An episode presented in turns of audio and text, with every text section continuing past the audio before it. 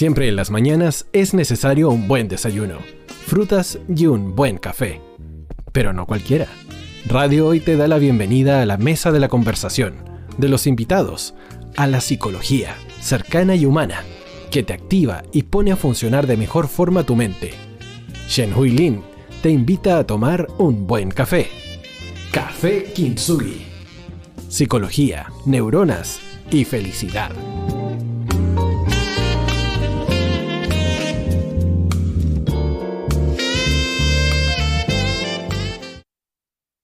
Hola, ¿cómo está? Muy buenos días.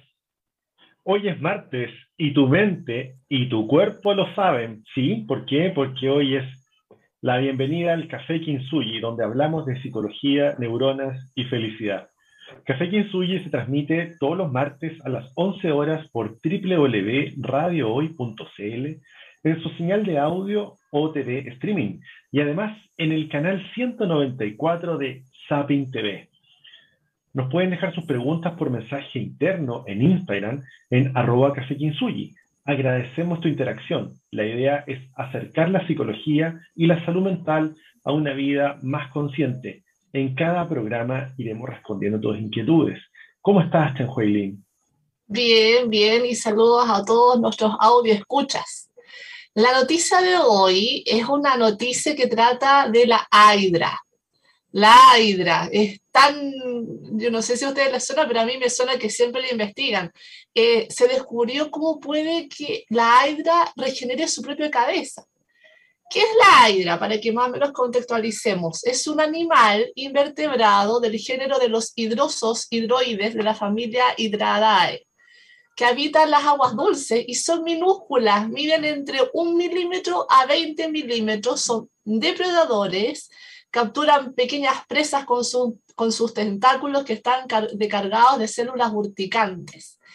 Y las algas generalmente son muy estudiadas, ya que a pesar de tratarse de organismos minúsculos, la hidra es considerada como la especie más cercana a lo que podría entenderse como un ser inmortal. Las células madre de la hidra únicamente desaparecen si son eliminadas por completo dentro de un sistema digestivo al interior de un depredador o son consumidas por el fuego. Si no ocurre algo así, pueden replicarse indefinidamente.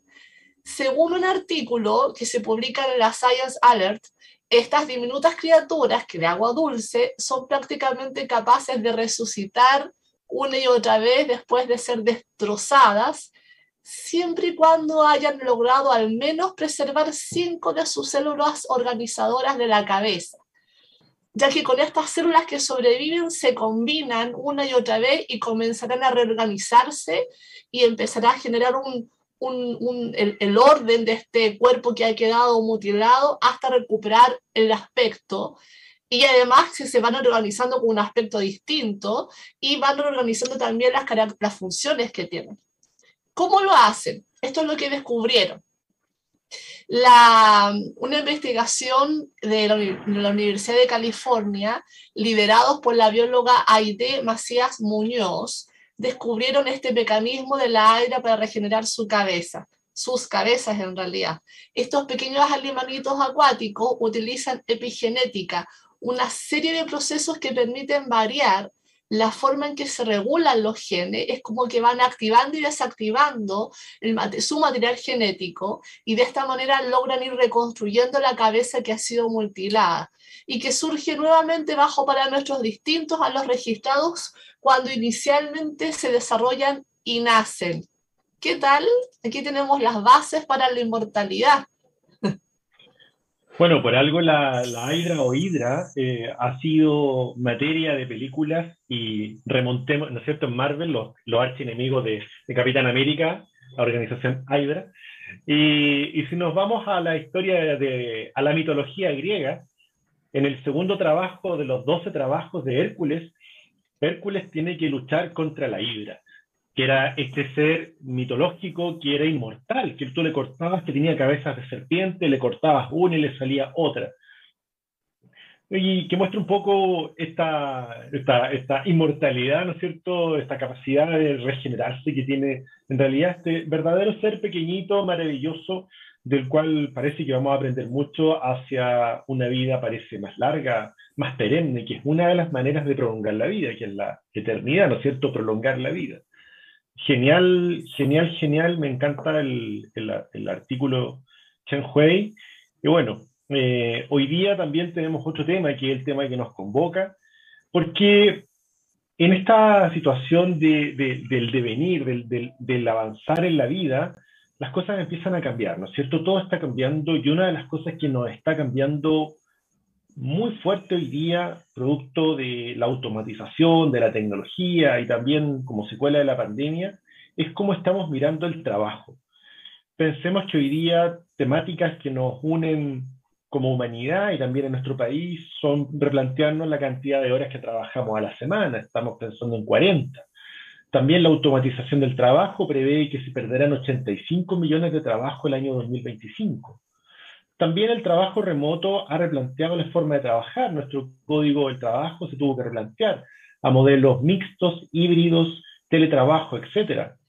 Y también hay trabajos que están en clara y franca retirada, producto de una obsolescencia tecnológica o de que ya no se utilizan. ¿No es cierto? Hay productos que son desechables, no se reparan, hay trabajos que ya no se usan y muchas profesiones y empleos desaparecerán en los próximos años y se crearán también a su vez nuevos empleos y nuevos, nuevas profesiones, nuevas necesidades. En esa en ese replanteamiento histórico es donde nos podemos hacer una buena pregunta. ¿Trabajar para vivir o vivir para trabajar? ¿Cierto? Hace, hace pocos días atrás, en un interesante artículo del diario La Tercera, se hizo la pregunta. Todo esto en el contexto de que como sociedad también nos ocurre esto como secuela de la pandemia. La extensa crisis del COVID y sus consecuencias ha llevado a poner en tela de juicio y dar un sentido crítico a la vida, al tiempo libre, al qué hacer con el tiempo mío, ¿no es cierto? Voy a estar todo el tiempo trabajando, ¿me llena o no me llena? Y al bienestar personal. Bueno, el resultado es un proceso de repensar tu presente y también tu futuro laboral. En Estados Unidos, esto ya tiene un nombre, ¿no es cierto? Los gringos les ponen estos nombres que ya, para nosotros los latinos, los hispanoparlantes, los encontramos como fantásticos y ellos hablan de The Great Resignation o de la gran renuncia al fenómeno que en 2021 significó, escuchen bien, que 47,8 millones de trabajadores en Estados Unidos dejaran su empleo de forma voluntaria. Esto es fuerte y, eh, y, genera en el fondo que hay casi 48 personas que se replantearon la forma en que estaban haciendo su vida diaria, porque convengamos que el trabajo es parte de nuestra vida diaria. Para muchos y muchas, la pandemia fue el momento para preguntarnos, ¿quiero trabajar como lo hacía antes? Bueno, en este artículo se mencionan algunos casos, y está el caso de Silvia, una trabajadora de 48 años, administradora, dedicada durante 20 años al área gastronómica. Trabajó en el negocio de la comida rápida, la cafetería, y logró puestos de jefatura. Pero eso cambió luego de del 18 de octubre de 2019 al cerrar los locales, ¿no es cierto?, producto del estallido social. A las pocas semanas la despidieron. Y ella nos dice, pensé que esto va a pasar, voy a descansar y tomar vacaciones. Y en marzo del 2020 volveré a trabajar. Pero llegó la pandemia, cambio de planes. Se mantuvo optimista y pensó que no serían más de seis meses. Pero el COVID estuvo por más tiempo, mucho más. Y ahí es donde pues, empezamos a pensar cuánto va a ser esto, esto va a ser como el día de la marmota, decía todo el mundo, esto va a ser para siempre. Y claro, en algunos sentidos venía esta sensación de incerteza, de no tener un futuro que yo no pudiera decir, bueno, ahorré plata, junto tanto, gasto menos, no había cómo mirar para adelante. Entonces, en este, en este periodo en el cual evaluó su trabajo, dijo, yo quería hacer otra cosa, pero no sabía muy bien qué. Ella nos cuenta. Una amiga me comentó en junio de 2020 sobre estudiar terapias alternativas. Ahí empecé a decir, esto es lo que yo quiero. Comenta sobre una decisión que no imaginó años antes. Claro, en, la, en esta entrevista que le hacen a ella en la tercera, ella va reconociendo incluso que su actual situación, como ella la ha ido eh, configurando a partir de estos cambios que empezó a evidenciar junto como todos nosotros, que tiene, está más contenta. El trabajo previo a la pandemia lo recuerda ella con muchas exigencias y nulo tiempo para ella. Ella narra, dice, yo viajaba fuera de Santiago, tenía que levantarme a las 3 a.m., tomar un avión a las 5 a.m., y en un ambiente que cuenta no era el del mejor. Poca valoración y dudas de su trabajo, pese a las evaluaciones positivas. Eh, que yo creo que, que, eso a lo mejor les debe resonar a mucho, porque en los trabajos se suele hacer muchas evaluaciones, ¿no? Y, y te van diciendo que va todo bien, todo bien, y de pronto, de la nada, la evaluación de desempeño que te fue excelente o te fue bien excelente, y de pronto puras críticas o no te llega el bono. Entonces nadie entiende nada. Eh, ella plantea también que había muchos abusos. Y acá también comenta algo que, que, que, yo lo he escuchado mucho y que también en algún momento en mi vida me tocó vivenciar, no podía comer con los operarios porque eh, se veía feo. Tenía que hacer muchos informes y a veces se quedaba en casa para avanzar, pero era mal visto. Eh, hay otra, otra cosa que también pasa es que tienes que hacer muchos informes y los haces en, el trabajo, pero tienes que atender el teléfono, tienes que atender los mails, si no entiendes nada, eh, también es mal visto. Si no entrega los informes, ni hablar. Entonces, hay una sobreexigencia también. Tampoco podía almorzar tranquila porque era un pecado almorzar. O sea, ¿cómo te vas a almorzar tranquila si tienes tantas cosas que hacer? Tienes que ponerte la camiseta había la cultura de sacrificio, el más sacrificado era mejor visto. Claro, el que se llega temprano, súper temprano, el que se va a último momento, el que es zapatilla de clavo, ese es el mal visto, pero en vez de, decir zapatilla de clavo, ¿por qué no se puede ir a la hora que corresponde a, a, continuar con su vida? Porque además del trabajo hay otras cosas en la vida, pero claro, es mal visto. De hecho, el zapatilla de clavo, por algo está, está en la connotación, como que te arrancas temprano. ¿Cierto? Tampoco podía pedir vacaciones, yo creo que esto les ha pasado a todos o a la mayoría, porque si pides vacaciones no se puede, porque siempre hay algo más importante. Entonces tú tienes que tomarte las vacaciones cuando la, la empresa te lo diga, a pesar de que las leyes dicen que no es así. No puedes ni siquiera celebrar tu cumpleaños, decía ella, porque no había tiempo. Y ella aparecía, esto, esto esto es tremendo. Ya, eh, Silvia cuenta en la, entrevista, yo aparezco en todas las celebraciones de mi familia con ropa de empresa porque llegaba corriendo, no tenía tiempo para cambiarse. Mi familia no me veía, decía, llegaba solo a dormir y eso fue durante 20 años. Esto es lo que comenta Silvia sobre que al final terminaron afectando su salud. Bueno, estamos hablando en el fondo de un lado no muy amable, estamos hablando de una crisis laboral la pandemia extendió sus alcances más allá, ¿no es cierto?, como nos damos cuenta de la salud misma, de la enfermedad en sí, algo que vamos apreciando en muchos ámbitos que nos fueron obligando a repensar el rumbo de nuestro destino, de nuestra vida. Todo este descalabro por un virus invisible que produjo todas estas cosas en Estados Unidos, vámonos a Estados Unidos, este The Great Resignation o la gran renuncia, 48 millones de personas renuncian, me según el Departamento del Trabajo de ese país en 2021, se dio un comportamiento del mercado laboral inusual. Estos 48 millones de trabajadores y trabajadoras dejaron su empleo voluntariamente. El académico en Administración y Negocios Anthony Klotz de la Universidad de Texas, A&M, quien acuñara el término de la gran renuncia, a él le debemos este concepto, ha indicado que esa ola de renuncias fue el resultado de repensar el presente y el futuro laboral en tiempos de COVID-19.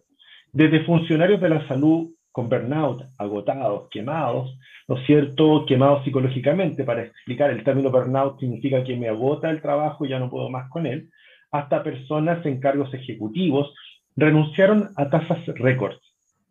Si bien no hay estudios que indaguen en las razones, para muchos fue el paso para cambiar de trabajo, de carrera o tomar descansos. Este era el momento. Decisiones motivadas por salarios bajos, falta de respeto en el lugar de trabajo, eh, sobreexigencias, problemas con el cuidado de los niños y sobrecarga laboral que también trajo la pandemia. En 2021, eh, datos de la Pulse of American Workers Survey eh, señalaron que uno de cada cuatro trabajadores había considerado cambiar su empleo actual como consecuencia de la pandemia. Son datos duros, datos fuertes, Chanhuey. Así es. Y esto no solamente ha pasado en Europa, perdón, en Estados Unidos, sino que también ha pasado en Europa. Pero antes de saber qué ha pasado ahí, vámonos a escuchar Oh My God de Abel.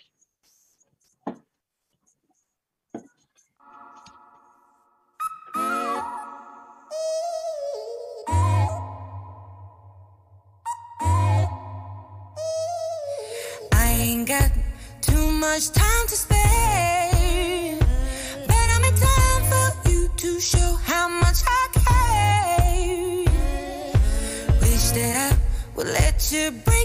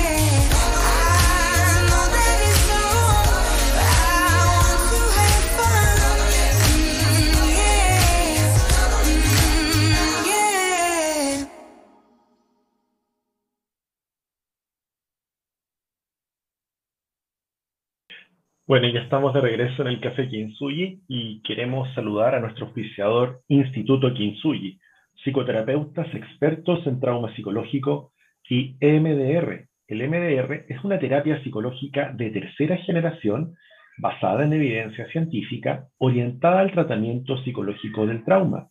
Haz tus reservas al WhatsApp más 569-5634-5078 y más 569 3716-6362. El trauma se puede superar.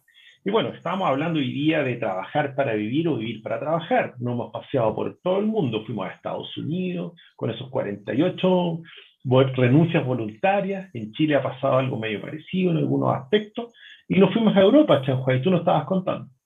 Claro, esto, esto se tipifica, ¿no? La gran renuncia, le ponen bautizo a este, a este nuevo concepto en Estados Unidos, pero no son los únicos.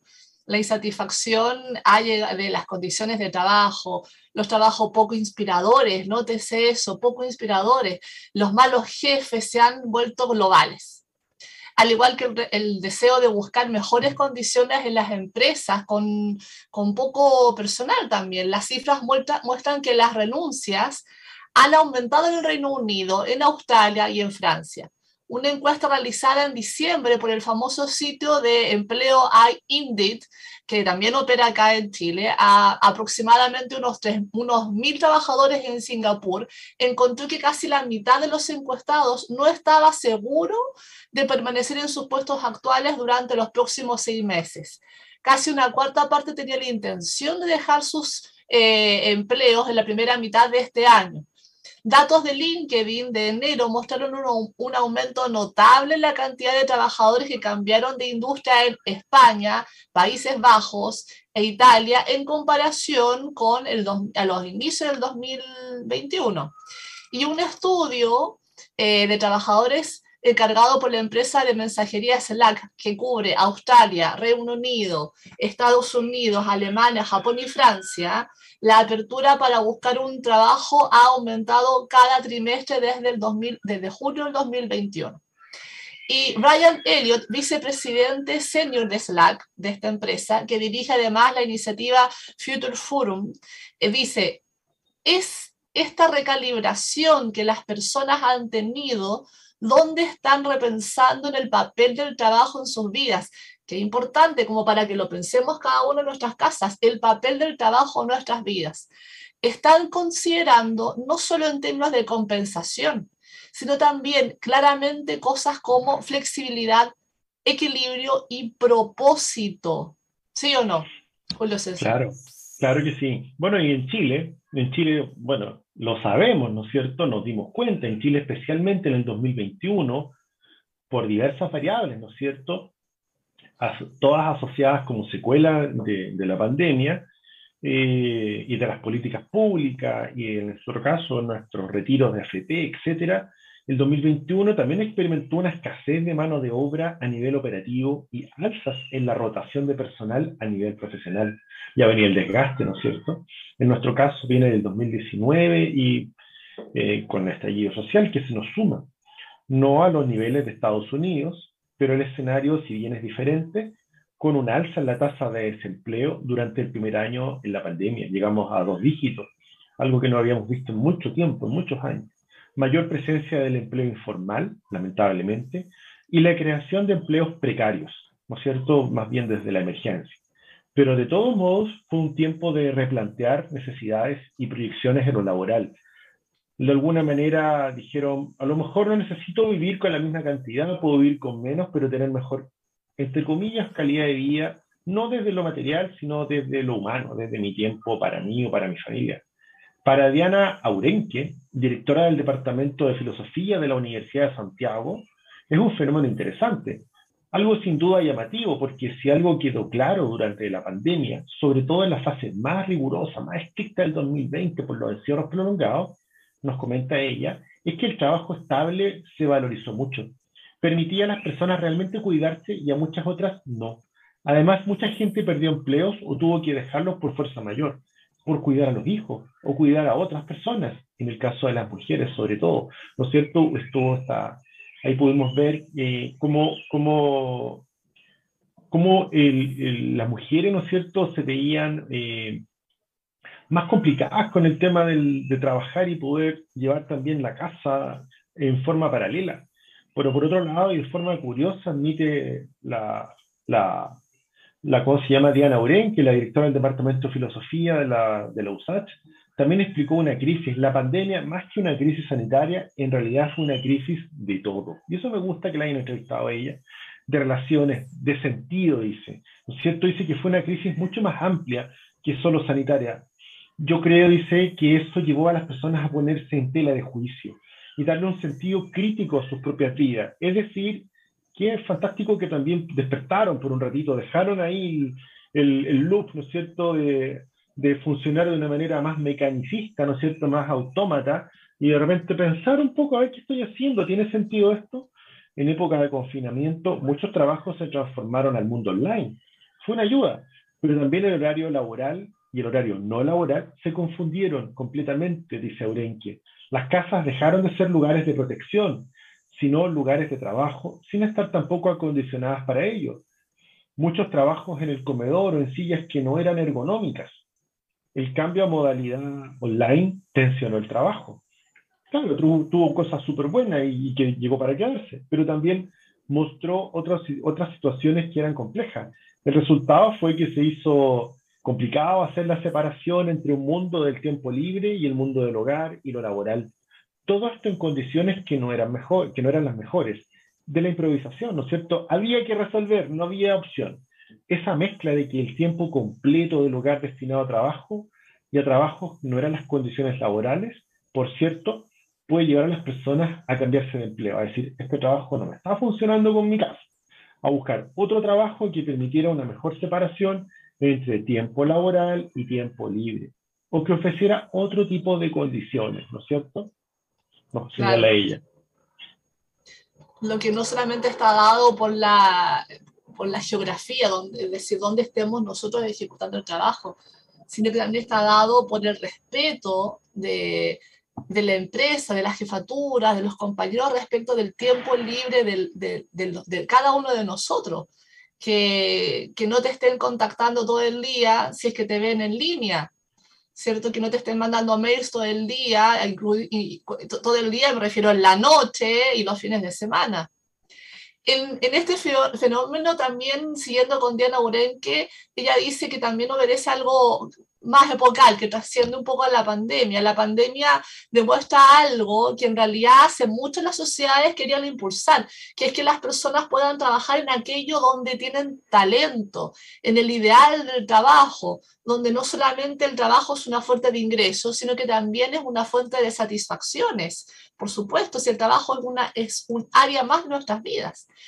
Ella dice que sentir que el trabajo es gratificante es algo que está hace mucho tiempo que se está buscando y tiene que ver con que no somos seres que queremos simplemente existir o necesitamos asegurar sobrevivencia mediante un trabajo que genere recursos.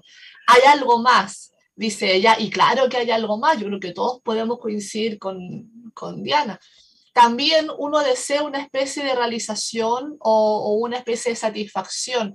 En, este sentido, que las personas dejen de hacer labores porque no les satisfaga es un ideal que hace bastante tiempo que está en la sociedad. La pandemia, a su vez, da de alguna forma, dado por el encierro o la falta de contacto social, hizo revalorar este tiempo de cada uno. Salirse un poco de esta maquinaria donde el tiempo valioso pareciera ser solamente el que está mediado por un trabajo, pareciera ser que si estamos haciendo algo eh, productivo solamente está mediado por el trabajo, el tiempo que invertimos en el trabajo. Parece que solamente lo que logramos en el trabajo tiene validez y se genera ingresos o no, sino que en realidad eh, hay que empezar a valorar que no solamente existen cosas materiales, sino que también están los afectos, los amigos, el tiempo de ocio, de salir simplemente a caminar todo ese tiempo que en esta maquinaria eh, permanece de, permanente de producir, producir, producir y hacer y ser a través del hacer se interrumpió un poco por la pandemia en pro de un propósito, apunta ella. Incluso eh, luego de experimentar el teletrabajo, para algunos la presidencialidad no resultó tan atractiva, hay que decirlo hay un porcentaje de la población no determinado y que además estudios develan que esto es transversal en, en todos los países. Para, para algunas personas el teletrabajo no les acomoda, también está mediado por el tipo de trabajo, por supuesto, pero otros, aunque lo pueden hacer, no les gusta y punto. Pero para otros la presencialidad dejó de ser atractiva.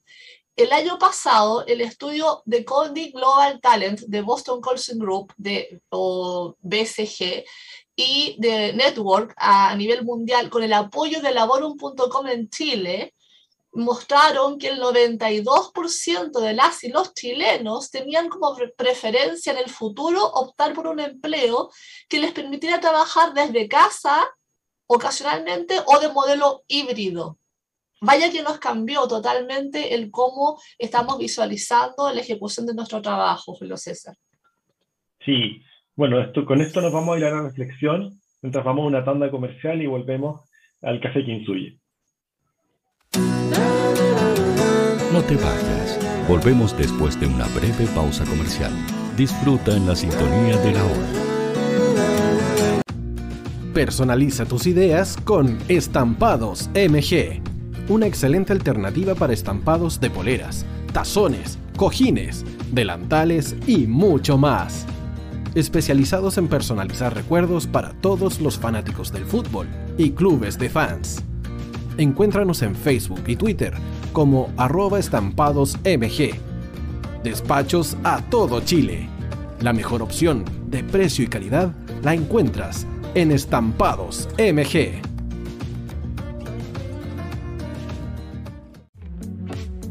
Estudio Jurídico Global Use.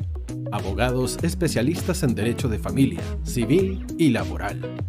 Las deudas te agobian. Global Use te ofrece diferentes mecanismos jurídicos para tu defensa y tranquilidad. Para consultas y atención personalizada, escríbenos al mail contacto arroba globaluse.cl o visita nuestra página web www.globaluse.cl y pide tu hora de atención sin costo. En Global Use estamos al servicio de la gente.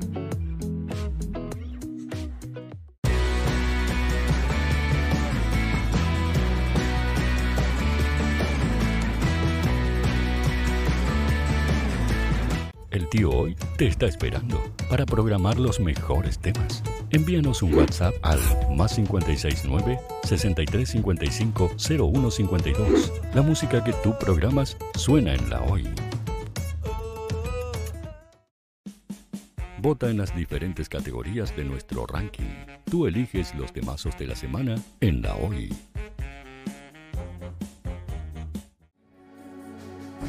Tu opinión nos interesa. Escríbenos al mail radio o visita nuestras redes sociales. Somos La Hoy, la radio oficial de la fanaticada mundial.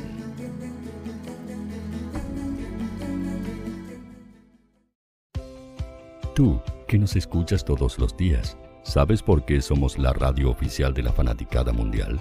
Si no lo sabes, sube el volumen. Hola tío, aquí Andrew de Argentina. Hola tío, hoy soy Deb. Saludos desde España. Radio Hoy es mi radio. Hola, mi nombre es Eric y los estoy escuchando desde La Habana, Cuba. Hola tío, hoy es un placer estar escuchando a Najo. Os mando un saludo desde Brasil, o como decimos por aquí, un abrazo muy fuerte. Chao, chao. Hola tío, soy Ángela y soy de Puerto Rico. Hola tío, aquí una peruana desde Italia, en sintonía de la radio de la fanaticada mundial con Radio Hoy y el tío Hoy, por supuesto. Hola tío, hoy soy Alexa de México, tengo 8 años. Hola tío, ¿cómo estás? Te saluda Mónica Osuna desde Paraguay. Hello tío Hoy. We're streaming from the United States and we thank you for doing this special stream. La radio Hoy soy Laxane y los escucho desde Nicaragua. Hola tío, soy Majo de Bolivia. Hola Radio Hoy Chile, muchos saludos desde Honduras. Hola tío, te saluda Eric desde Ecuador. Hola, soy Mabel de Buenos Aires. Radio Hoy te escucha. Hola, buenas tardes. Saludos desde Venezuela. Hola Radio Hoy, les saluda Germayori Mancía desde Guatemala. Hola amigos de Radio Hoy. Tío Hoy, tío Hoy, tío Hoy. Para Chile, América y el mundo, Radio Hoy, la radio oficial de la fanaticada mundial. El área deportiva de la Hoy está todos los fines de semana reporteando, transmitiendo y llevándote la emoción del fútbol. Hoy Deportes, con el fútbol nacional e internacional, campeonato chileno, primera B y fútbol femenino. Sintonízanos sábados y domingos por www.hoydeportes.cl y todas nuestras redes sociales. Porque somos la, la pasión que desborda sus sentidos.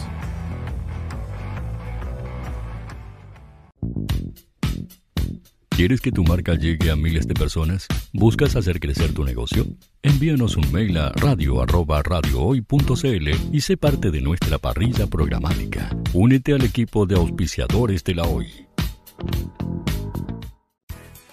Radio Hoy es una empresa Hoy Comunicaciones. Visítanos en www.hoycomunicaciones.cl.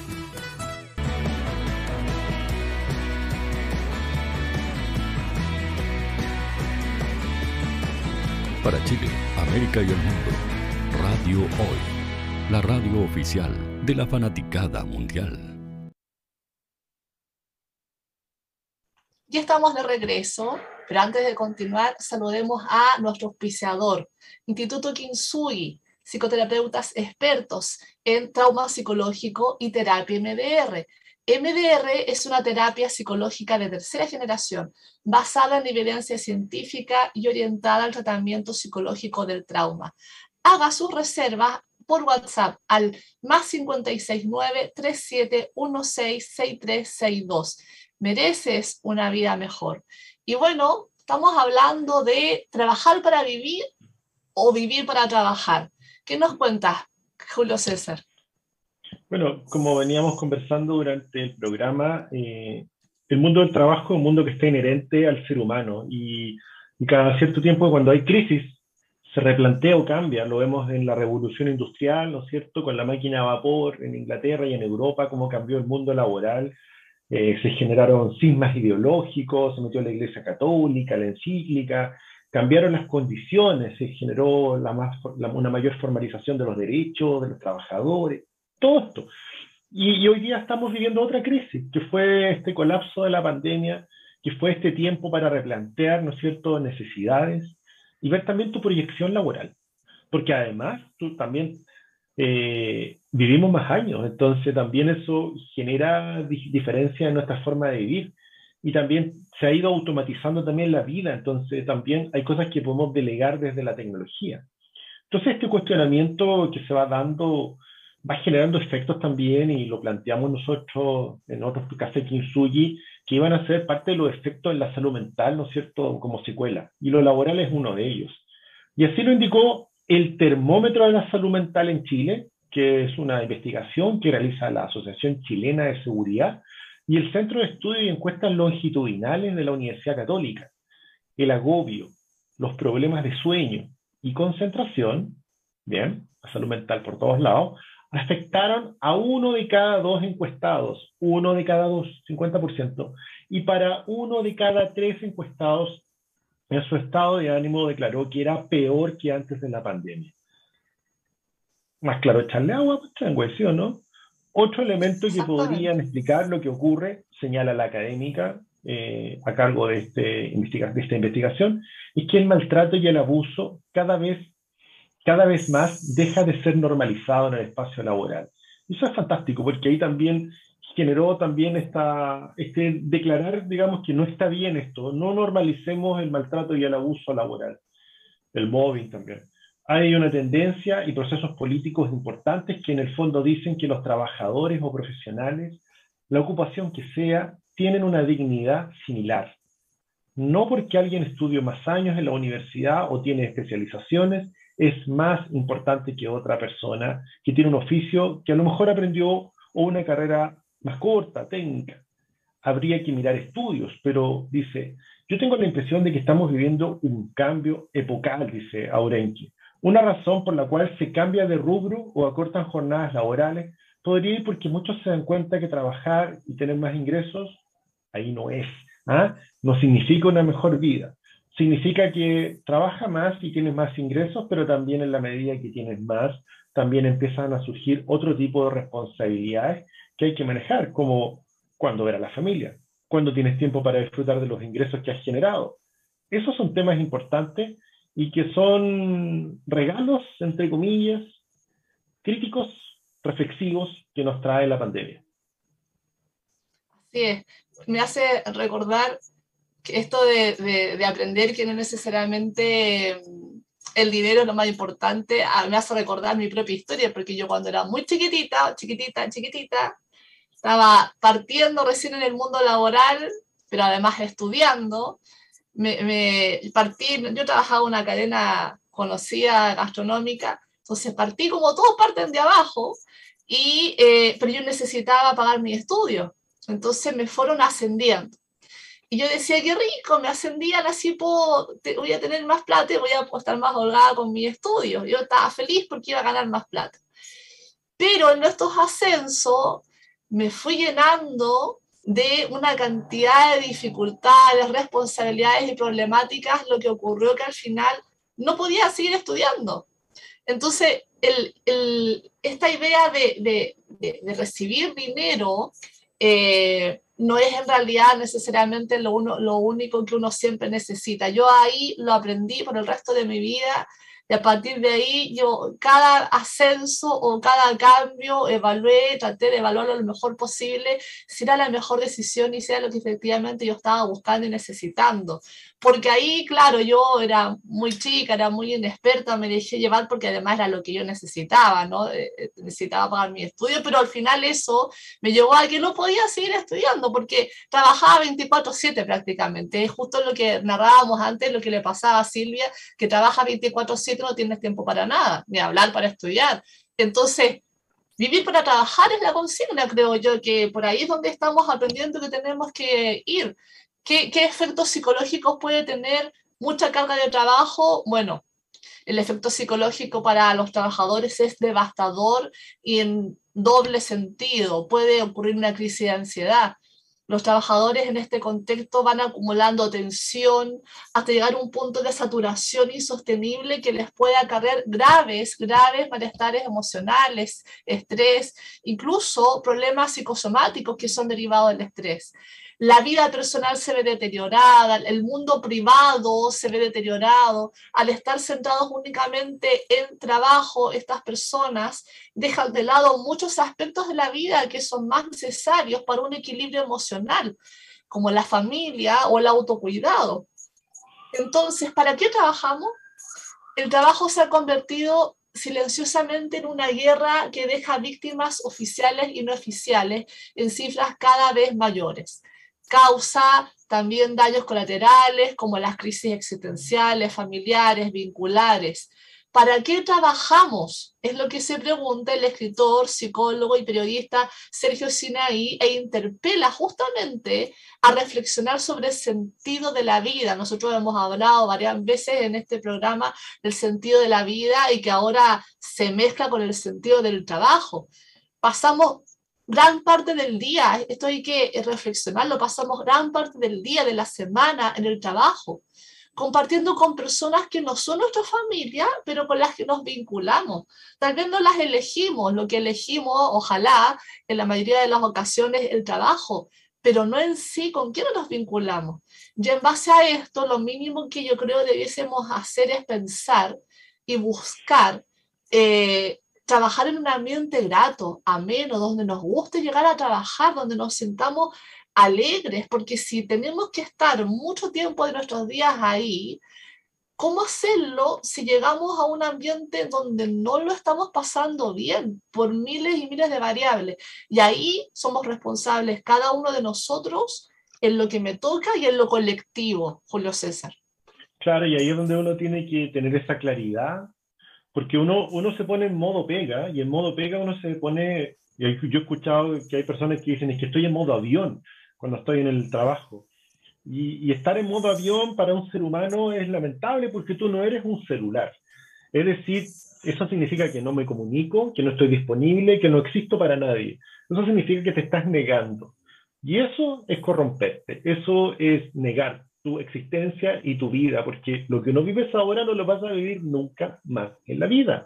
La vida es lo que te está pasando ahora, entonces trabaja para vivir. Trabajar para vivir implica tener claro que estamos de paso, que no somos imprescindibles, que algún día, quizá no muy lejano, ya nadie se acordará de nosotros. Pasamos nomás.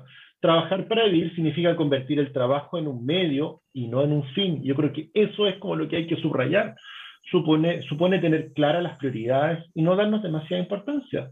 Trabajar para vivir es aceptar el fracaso como un camino de aprendizaje. Y esto es súper importante que lo mencionemos en este programa, Chen porque muchas personas cuando pierden el trabajo quedan traumadas de por vida y algunas no se vuelven a parar nunca más y quedan definidas porque me echaron, que eran necesidades de la empresa, que me hicieron la cama, que me tenían mala, y quedan marcadas porque no pudieron volver a recuperar ese trabajo. Y, y, en eso hay que tener distancia afectiva. El trabajo solamente es algo que te está pasando en una institución, pero tú vas a seguir funcionando, tú eres persona más allá del trabajo.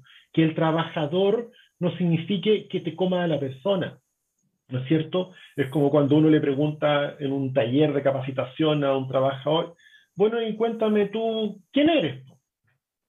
Y te dice, yo soy el operario de, de la cadena de fruta de congelado. No, pero tú quién eres. Entonces, es como te estás mirando, y te estás mirando incluso en el mundo del trabajo como, como un engranaje, cuando tú eres persona.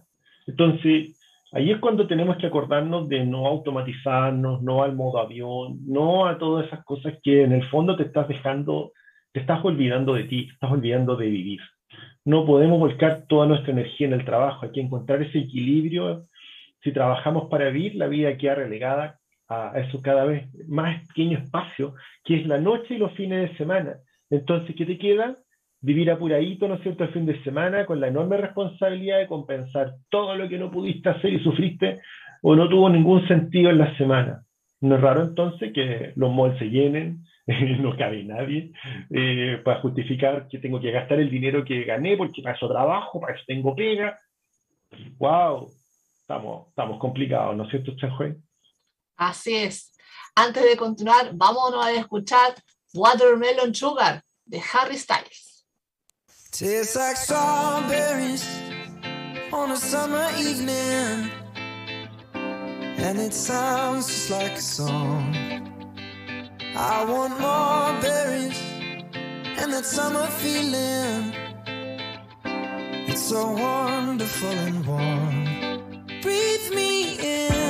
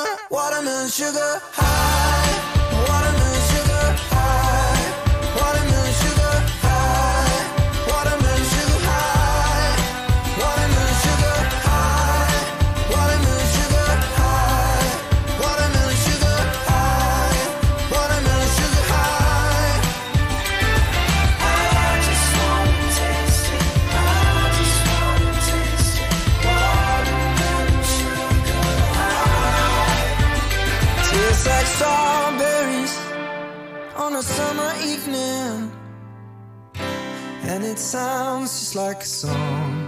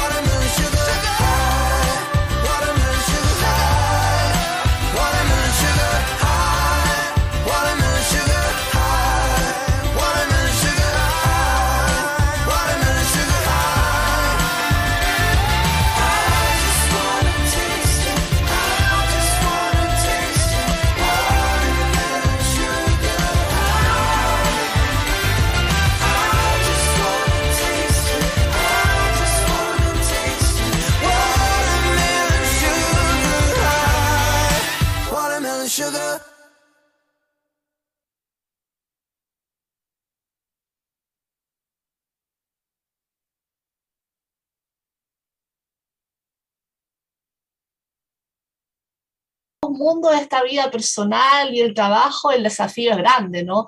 Colonizar el trabajo con nuestra vida, pero no solo llenarlo de fotos familiares, nuestro espacio ahí, nuestro escritorio o nuestra oficina, sino cargarlo de sentido, de sentido de la vida y que sea de lunes a, a viernes o en el horario que nos toque trabajar.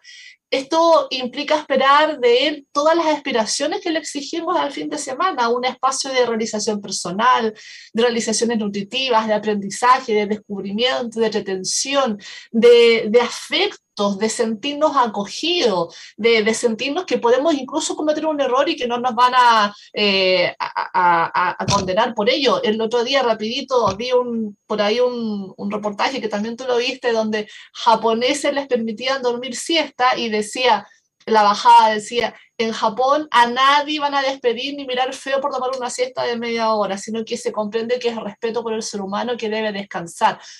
Hoy que nos falta por aprender eso.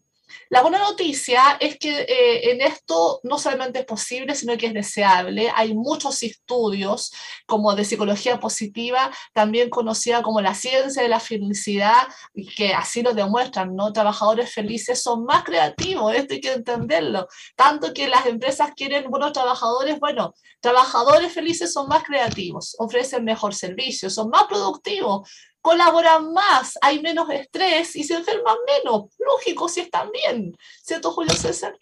Sí, pues eso es, la, eso es, lo que hemos hablado hoy día también. Hemos hablado desde el punto de vista del trabajador, pero desde el punto de vista de la empresa, ellas también lo han comprendido. Saben que un trabajador feliz, un trabajador que se va a quedar en la empresa. Por algo existen estas asociaciones, organizaciones por el Best Place to Work, mejor lugar para trabajar, y, y, se va corriendo a la voz. Por ejemplo, hemos escuchado, por ejemplo, la marca esta de celulares chino que permite, como tú dices, esto que leímos eh, juntos de este espacio de sueño, Google también, que es este espacio para meditar o eh, salas para reposar o leer, pero también algunos consejos que quisiéramos darle a quienes nos escuchan para conseguir este difícil pero no imposible equilibrio entre lo laboral y lo personal. Ah, también depende de la voluntad del empleador, lo hemos dicho, pero también del estilo laboral que tú también vayas imponiendo de acuerdo al lugar donde llegues, ¿no es cierto?, a cómo lo colonices, a cómo lo instales. Ponte metas diarias en el trabajo, eso es súper importante. No puedes hacerlo todo, no te puedes llevar la pega para la casa. Ponte metas diarias, hoy día llego hasta aquí, hoy día esto es lo que puedo hacer. No hagas más de lo que no puedes hacer. Delega responsabilidad, ¿no es cierto? ¿Me puedes ayudar a hacer esto? ¿Podemos trabajar en equipo? Prioriza, prioriza, no chutees, ¿ah? prioriza, ¿no es cierto? Aunque tus tareas son importantes, no todas son iguales de urgentes, entonces tienes que ver por cuál empiezas. Pon un orden en tus quehaceres y concéntrate de uno en vez. Exprésate. Si sientes que algo está de más, algo no está bien, algo estaba contra el tiempo, puedes darle un orden a ese caos. Comunícate con tus colegas y también con tus superiores. Y con profesionales, ¿no es cierto?, que te puedan ayudar para mejorar eso. Sé flexible, Entender que las cosas no siempre suceden como las planeamos es clave para no cargarte de más. Los imprevistos son parte del día y sé flexible también para entender que a veces una empresa quiebra, una empresa se fusiona, luego este trabajo no era para ti. Y sé flexible en ese sentido también. Ten esa resiliencia de entender flexiblemente que uno pasa por muchas instituciones y en cada una de ellas va aprendiendo. Aprovecha el tiempo. La mejor forma de trabajar eh, de no trabajar de más es destinar el tiempo al trabajo, al trabajo, y no sacar la vuelta, porque eso te va a hacer perder tiempo y a sentirte más angustiado y con ansiedad. Sé práctico. Eh, no pierdas problemas en enojarte de más, busca la reflexión, busca cómo, cómo, cómo solucionarlo de otra manera. En vez de preocuparte, ocúpate, ¿no es cierto? Busca salidas prácticas. En el trabajo hay que ser práctico. Siempre hay que buscar soluciones que busquen la eficiencia, lo rápido ahorrarnos molestias, retrasos, discusiones, cagüines, decimos los chilenos, no te va a sumar. Aprende también a decir no, no puedo hacer más de lo que no, no puedo. Está bien ayudar a otros, pero también de repente no te ofrezcas de más si estás con harta carga de trabajo. Establece horarios personales, ¿ah? horarios en que puedo hacer esto, horarios en que como, horarios en que descanso, horarios en que leo, horario para re reposar un ratito, si me quiero hacer un té, un café, horario para estirar las piernas, pausa activa y cuídate. ¿ah? Cuida de ti mismo, de tu bienestar, de ser una prioridad siempre. Regálate tiempo de ocio y diversión todos los días, duerme lo suficiente, aliméntate bien, ejercítate, bríndale un espacio a tu proyecto de vida y cuida tu cuerpo, porque con él vas a trabajar y con tu mente sana. Sanjuay.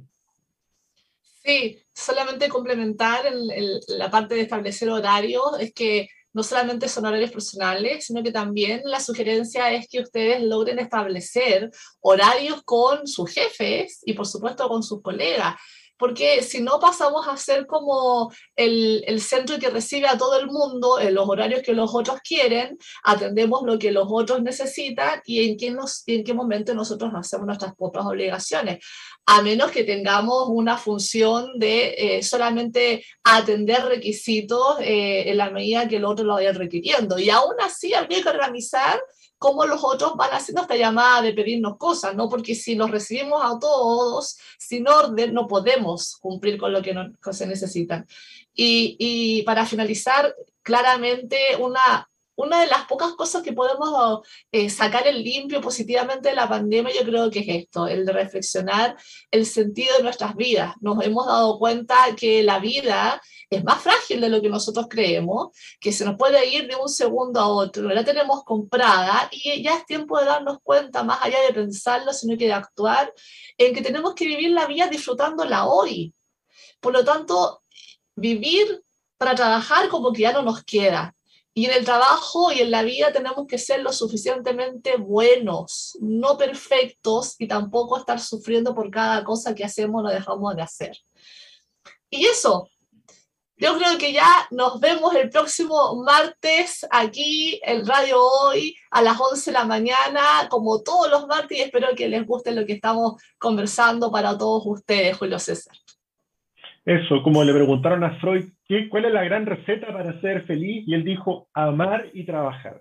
Así que con eso me despido y que tengan un super martes. Chao, que estén muy bien. Cariños a todos.